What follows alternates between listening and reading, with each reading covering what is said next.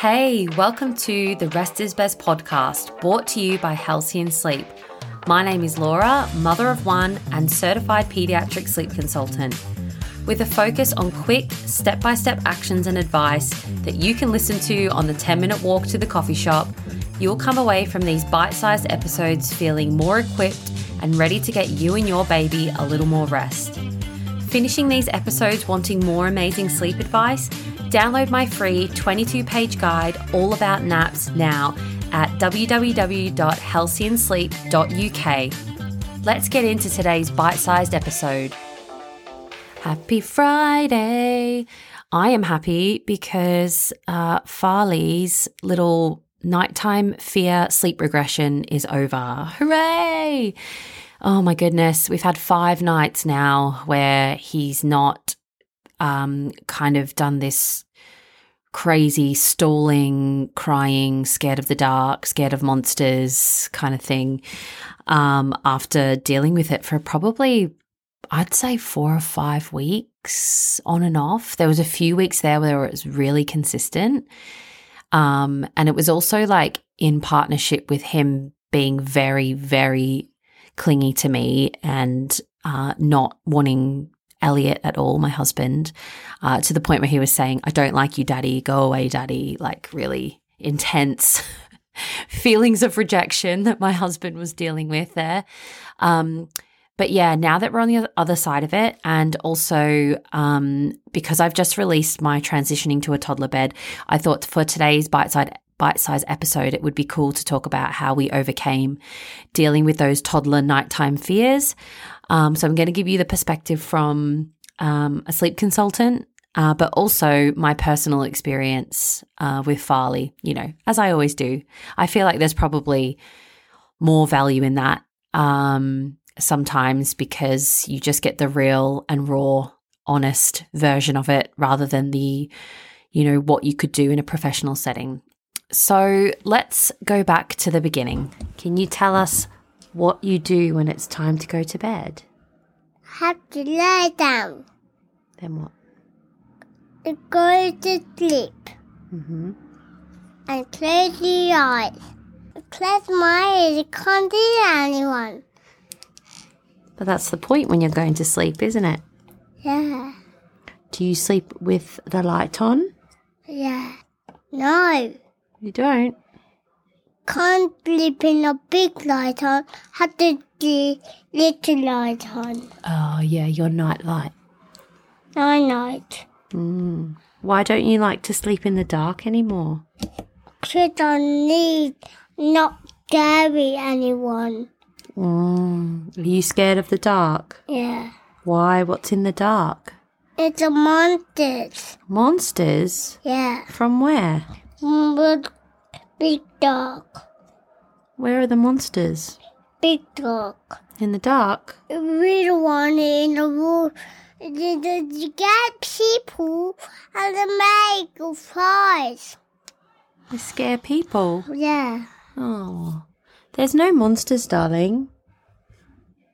There's no monsters. No. They're not real. No. Sometimes you see silly ones on the TV. Yeah. They just stay in the TV. No. Yeah. They don't come to our house. No. So, a few, oh, probably two months ago, um, Farley started talking about monsters and referencing the dark and things like that. But it wasn't like um, a proper, like it wasn't a fear as such yet. It was just something that he would occasionally um, talk about. And then he started referencing it at bedtime when we were, so we'd finished the bedtime routine and then part of our routine is we turn the lights off. And at this point in time, we weren't using the night light overnight. Um, we just had it on uh, kind of when he went to sleep. And then it would come on in the morning with a green light that was kind of like, um, it's ready, it's morning time now, you can get up. Um, and he's still in a cot at this stage. So, yeah, we would sit on the little sofa that we've got in his room and have our little cuddle. Uh, and then he started talking about monsters, being in the room and scared of the dark and things like that. So that was kind of the point where we realized that this was a genuine fear. Before kind of two and a half, maybe two, I would say, you know, 99% of kids don't have the uh, understanding of or can, can understand the concept of being genuinely like scared of the dark because there's things, you know, there's a threat in there or anything like that. Um, these kind of fears usually start between two and four. Um, when their imagination is like blossoming and they begin to kind of, um, you know, take in a lot of things that happen in the day and they can transfer into these nighttime fears. Um, it might be a story that they've heard, it might be something they've seen on TV. Um, you know, I've shared about how at nursery they were reading The Gingerbread Man for the week. That was kind of the theme. All of their activities were centered around the Gingerbread Man. And Farley had a nightmare about the old sly fox um, coming down the chimney to eat him, which is like a combination of the gingerbread man story and the three little pigs, which we read at home. So it's like basic, simple things that don't seem scary to us can really play on your toddler's mind.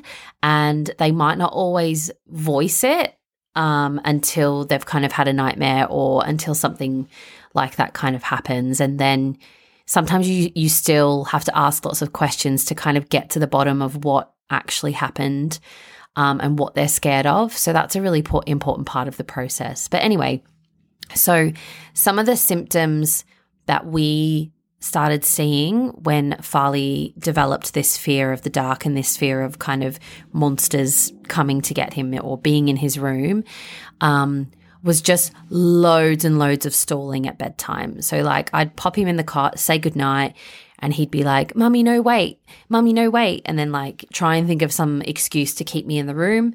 Um, which again is quite normal for toddlers, but this was like next level. Like he really, really didn't want me to leave the room.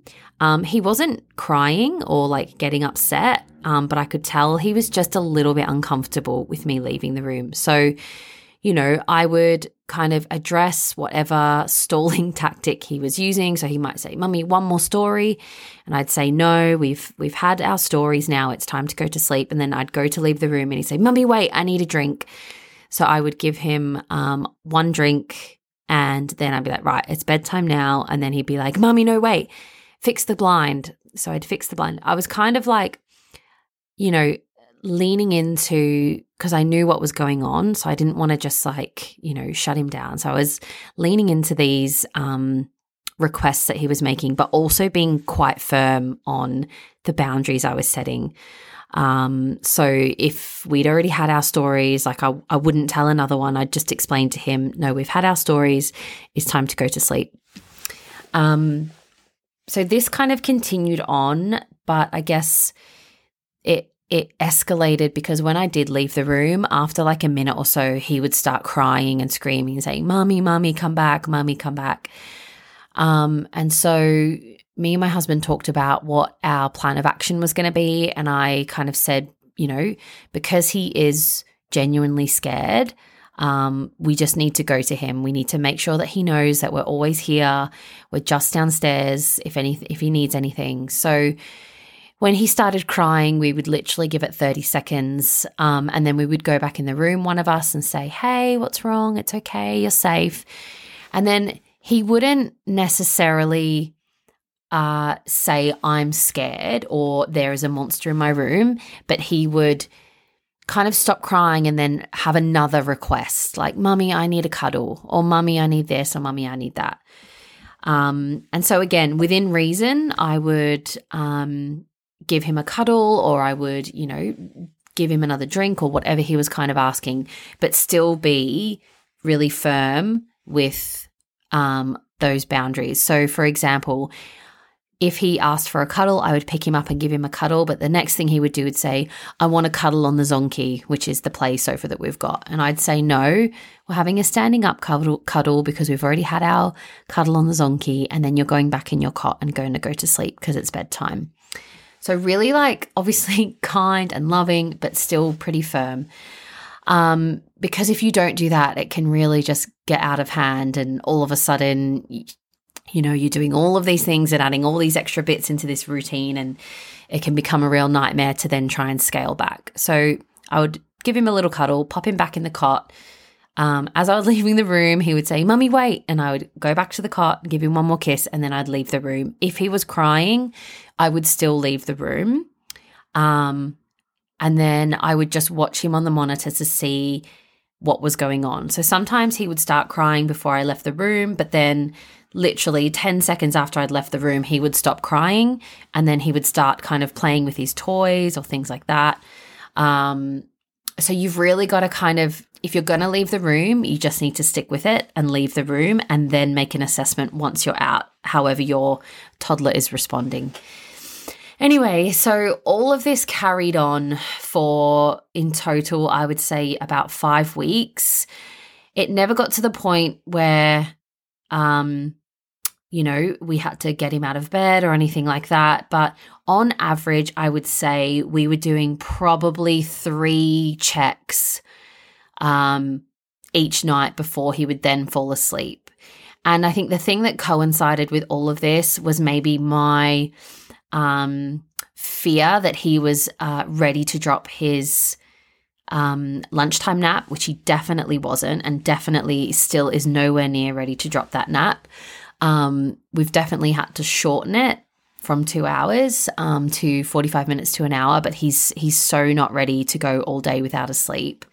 Um, so yeah, we just kind of were like, you know what, we just need to stick with this. As annoying and frustrating as it is when you've just done a whole day of parenting and you haven't had your dinner yet and you put your child to bed and sit down to have a nice evening, then having to go upstairs and go into their room and reassure them like three times um, is exhausting, but we just stuck with it because we really, really wanted him to know that we will always be there if he's genuinely scared or if he genuinely needs us.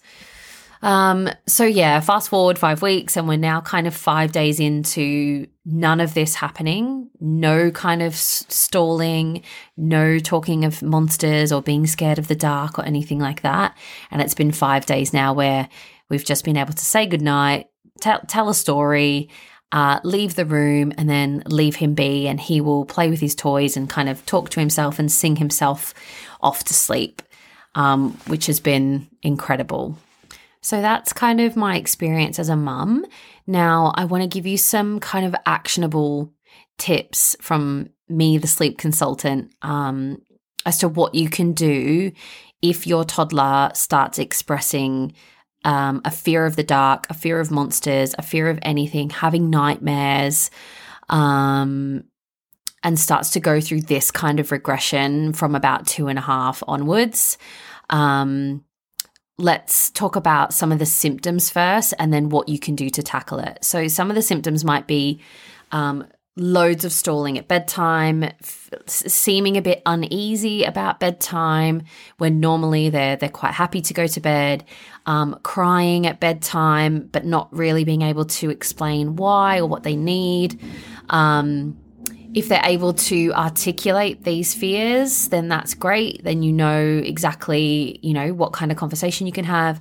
Um, or they might start having nightmares as well. So they're kind of the four main symptoms um, that we would see when your child's developing like a genuine fear of the dark or a genuine um, fear that is kind of cascading into nighttime. Um, now, what you can do to tackle it. So, the most important thing is that you talk to your child about their fears um, and you try and put their mind at ease. Now, if they've been explicit on um, what it is that they're scared of, for example, like Farley obviously referencing monsters, that was a real indication for myself and my husband that we probably need to be a lot closer to what he's watching on TV uh, or what he perceives to be a monster, whether that's in a book or, you know, just like in stories that we tell or, or things like or games that we play. So that was something that we really kind of stood back and had a look at. We we looked at his books and made sure there were no kind of scary ones in there, even though, you know, all of his books are designed for kids. If there was if there's one, uh, like there's a Halloween one that we took away just because um, we just don't want to add to any kind of any of this fear. Um, we stopped him. He, he's obsessed with Halloween. which doesn't help. But we've been really, really strict on letting him watch any Halloween themed shows on TV. Like um, he watches um, Halloween themed Peppa Pig, Halloween themed um, Mickey Mouse. So we've been, and this show called Vampirina, which is like about a little baby vampire. We've been really strict on letting him watch any of that stuff, particularly um, after lunchtime nap and into the evenings. Uh, in the mornings, yeah, okay, maybe a little bit, but yeah, it's just easy. It was just easy to kind of cut all that out. Um, and then we kind of talk about the fact that like Elmo is a monster and he loves Elmo and Elmo is a friendly monster. Um, we talk about how sleeping in the dark is relaxing and mummy and daddy are always here and we're always home. Um, we also kind of explain to him that he doesn't have to cry and get upset if all he wants is one of us. Um, so, you know, I just said to him, you don't have to cry. You can just say, Mummy, I need you, and, and Mummy will come. And that was really cool because I think, um, you know, as a parent, there's nothing worse than like hearing your child cry, especially if they've had a nightmare or something like that. But he really took that on board. And not that we were telling him not to cry, because obviously he knows he's allowed to cry if he's upset. Um, but it was similar to when we said, uh, in the morning when you wake up, you don't have to cry and scream. You can just say, Mummy, Daddy, it's morning time, and we will come downstairs and get you. Um, so that was another thing that we did, which I think has really helped all of us. Um, because again, like when he is genuinely scared, he will say, Mommy, Daddy, I need you. I'm scared. Or he'll say something like that, which, um, you know, really helps us understand when to go in and when not to. Um, the other thing we did is we played, uh, we spent time playing in his room in the dark, just with his nightlight on, and playing like some really um, wholesome games, um, like Teddy Bear's Picnic and, um, you know, he's obsessed with PJ Masks, which is actually really cool because the whole premise of PJ Masks is that it's these three kids that um, at night time when the when the sun goes down and the moon comes up, they become superheroes and they save the world. So that kind of is something that we talk about, and he's got you know we tell him he's got powers and um, you know he's got all of his teddies in his cot that can kind of um, help him if he's scared. Uh, so, yeah, all of that kind of stuff really helps. The teddies in the cot thing, again, is another thing that um, has really helped Farley because it, when he was going through this regression, he would specifically ask for all of his teddies to be put like around his head. So he would lay down on the pillow and say, Mummy, put my toys around me. So we would literally have all of his stuffed toys, like literally tuck him in with all of his toys around his face, around his head. And I think it just made him feel really safe, like because they were all around him. Um, and he doesn't need that anymore, like probably the last two weeks. But when this was like peak, anxiety, peak fear, that's that's the kind of thing that he would ask for. So obviously, you know, being two and a half and not needing to follow those kind of safe sleep guides uh, about having a clear cot, he could have as many toys in his cot as he likes. And uh, you know, we still let him do that. And he likes to play with his toys before he goes to bed and say goodnight to them and tuck them in and all that kind of cute stuff. Um, but yeah, that's really helped with his fears. And then the other thing, and the most important thing, is just being consistent with your approach. Um, there's nothing worse than saying, Mummy and Daddy will always be here, will always come when you are upset, and then not following up on that. And I, I get like, you know, sometimes when your toddler is yelling out to you or you're watching them on the monitor and actually they're just kind of having a moan yeah, maybe they don't need you to go in. But when they're saying, like they've expressed these fears and they're saying, Mummy, I want you, I need you, or Mummy, I need a cuddle, or Daddy, please come, or they're just crying and you can tell it's because they're genuinely scared. It's so important that you're there for them. Um, and whether that means you go in once, whether that means you go in kind of five times while they're going through this, them knowing that you will always come back and they'll or that you'll always be there when they need you is the only way they're going to move through this. Um, and it might take a while. Like I said, it's taken us about five, four, five weeks. Um, but that is the that is the biggest gift that you can give them. Um, is is coming back, and that doesn't mean you have to go in there and spend hours trying to get them to sleep or sit by the cot or anything like that. But it's just like really knowing your child and understanding what they need in those moments. And I think after two and a half years of being their parent, you're the best person to know um, how to move through that with them. For example, like we are always very firm when we've set a boundary. And, um, you know, but when we set the boundary, it's already kind of preset with a bit of leeway. So Farley knows that he can always have one more of something. But once we've had the one more, we don't say, okay, another one more and another one more, because then it turns into three more. And that is just really confusing for him. So, you know, there's kind of those boundaries set, but within that, there is space for him to kind of get what he needs and feel like he has a bit of control and a bit of, um, you know, there's a bit of to and fro and compromise in there. Um, and that has really been the beauty of of you know teaching him that one more really really early on um, and really sticking to that as part of our kind of parenting practice and our parenting philosophy and it's meant that he knows that if I say, um, you know, when he's stalling, if I say, okay, well, you can have one more of this and one more of that, he knows kind of that's it. And if he asks for another one, he doesn't get upset when I say no because he kind of knows that that's the deal. Some other practical things that you can do is um, limit screen time before bed. I know like the guidelines are like no screens at all before bed for like two hours, but having a two and a half year old and two working parents and trying to get dinner organized and all that, I just know that that is not realistic. So, what I would say is definitely no screen time in the half an hour leading up before bedtime routine. That should be some time where you can either you know, spend a bit of time one on one or as a family, or even if they're just playing with their toys. Um, I would definitely put a cap on uh, 30 minutes before bedtime. And if they are watching things after dinner or while you're cooking dinner, just again, make sure it's really wholesome um, material like bluey or something like that is not going to cause or perpetuate any of these nighttime fears. The other thing you can do is you can get some books that are specifically written to address night fears and fears of the dark and nightmares. Um, and then the last thing that I'm a huge fan of is getting a nightlight.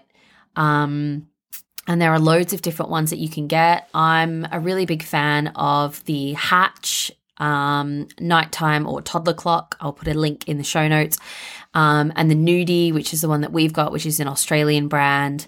Um, both of those you can control from your phone. They've got an app so you can turn the light on and off and you can change the color. You can also put white noise on or other sounds. Um, and letting them keep that nightlight on all night is again something that um, can be really helpful because while they're going through this regression, however long it lasts, they probably will also wake up overnight um, and call out to you. So, again, like make sure that you observe on the monitor um, or listen to what type of cry it is. A lot of the time, they'll actually still have their eyes closed and they're still asleep. And if you give it a minute or so, then they'll fall back asleep. But if they don't and they're wide awake and they're genuinely scared, then definitely go in there and, and try and resettle them and offer some reassurance. Um, but yeah, having that that toddler clock or that night light on all night can be really, really helpful. And at this age, we talk a lot about, you know, sleeping in a pitch dark room and all that kind of stuff. But at this age, it really isn't the same. Um, having a nightlight on is not the same as kind of, you know, having um, your blackout curtains or not having blackout curtains and the sun coming up at 5 a.m. That will kind of cause an early wake, but the nightlight is a completely different ball game. So you should be okay to have it on all night. Um, and then if your little one wakes up at all, hopefully just having that reassurance of being able to see around them and see their nightlight um, will help them go back to sleep and not be scared. And you can t- you can choose that nightlight together and you can set it up together and play with it and let them turn it on when it's bedtime and you know all of those little fun things that just make the whole process um, a little bit nicer. Who sleeps in your bed with you? And I am popping Tito. Puffin and Cheezel. Who else? Comedy. All of your toys, don't they? Yeah. Toddlers are hard work. And if you don't have a toddler yet, um, I don't want to be that mum that's like, oh my God, just wait till they're a toddler. But it is really, really difficult, especially if you've got limited support, if both parents are working full time, um, or if you're a single parent. It is really, really tough. So just make sure that you don't put too much pressure on yourself um, and you just kind of go with the flow whilst trying to put all these boundaries in place because you need to look after yourself as well. Um, and the last thing your toddler needs is a parent who is kind of, you know, exhausted and at the brink and frustrated and overwhelmed with all these sleep challenges. Um, if your toddler is experiencing sleep disruptions, um, you're not alone. Insomnia is one of the most common sleep disorders in young, young children, and it affects 20 to 30% of children under five. Insomnia sounds like a really like extreme uh, description of a toddler sleep problem, but that is a genuine um, that's what it's called when your toddler is consistently having resistance to sleep, taking a long time to fall asleep, or having frequent night wakings. Um, and this is the problem that I see mostly, you know, in toddlers in the sleep world. Um, and it's really, honestly, it's mainly down to just inconsistent bedtimes or routines or a lack of boundaries when it comes to sleep. And I say only because it is so much easier to tackle this and to get better sleep for you and your toddler than you may think. Um, and the repercussions of having an overtired toddler, you know, are much more problematic than it is when you've got a small baby. Um, these kind of sleep problems and lack of um, getting like a full night's sleep and and that kind of thing can result in behavioral issues. It can also perpetuate uh, night nightmares because overtired children are far more likely to have nightmares or night terrors. Um, so it's really, really important that if you're still having um, toddler sleep problems, that you try and get some support um, and some help, which, you know, I promise will change everything uh, for you and your little one. I obviously um, have a step by step program um, that will teach your 19 month old to four year old how to sleep through the night, feel comfortable falling asleep independently, whether that's in a cot or in a toddler bed. Um, and it's done using a really supportive method of sleep coaching. You can hear more about um, Georgie's experience with using this method on um, a previous episode of the Rest is Best podcast episode 12, that is. Um, but if you want some more information, just head to www.halcyonsleep.uk um, and check out my online sleep courses because there is one that is targeted specifically for toddlers. Um, and also, you can grab my transitioning to a toddler bed guide, which will show you step by step how to um, transition your independent um, sleeper. So if they're already an independent sleeper and they're in a cot, um, how to transition them to a toddler bed when the time is right. And again, I don't recommend doing this before three unless you absolutely have to. Um, and definitely don't attempt to make this transition around any other big um, life events like welcoming a sibling or moving house or anything like that. Um, because it really is um, a huge change for your toddler. Um, and as we know, some of them are a little less adaptable to change than we would like. Um, so, yeah, if you want support on that journey, make sure you download my guide now. That's it from me today. I uh, hope you enjoyed this episode and got some um, useful tips on how to help your child if they've started expressing a fear of the dark or having nightmares. Um, or anything like that. So don't forget to subscribe to the Rest is Best podcast and please, please, please share it with your mum friends and your dad friends um, and give me a rating because it really does help other people find the podcast and will allow me to continue bringing these amazing episodes. Catch you next time. Goodbye, everybody. Gonna get subscribe.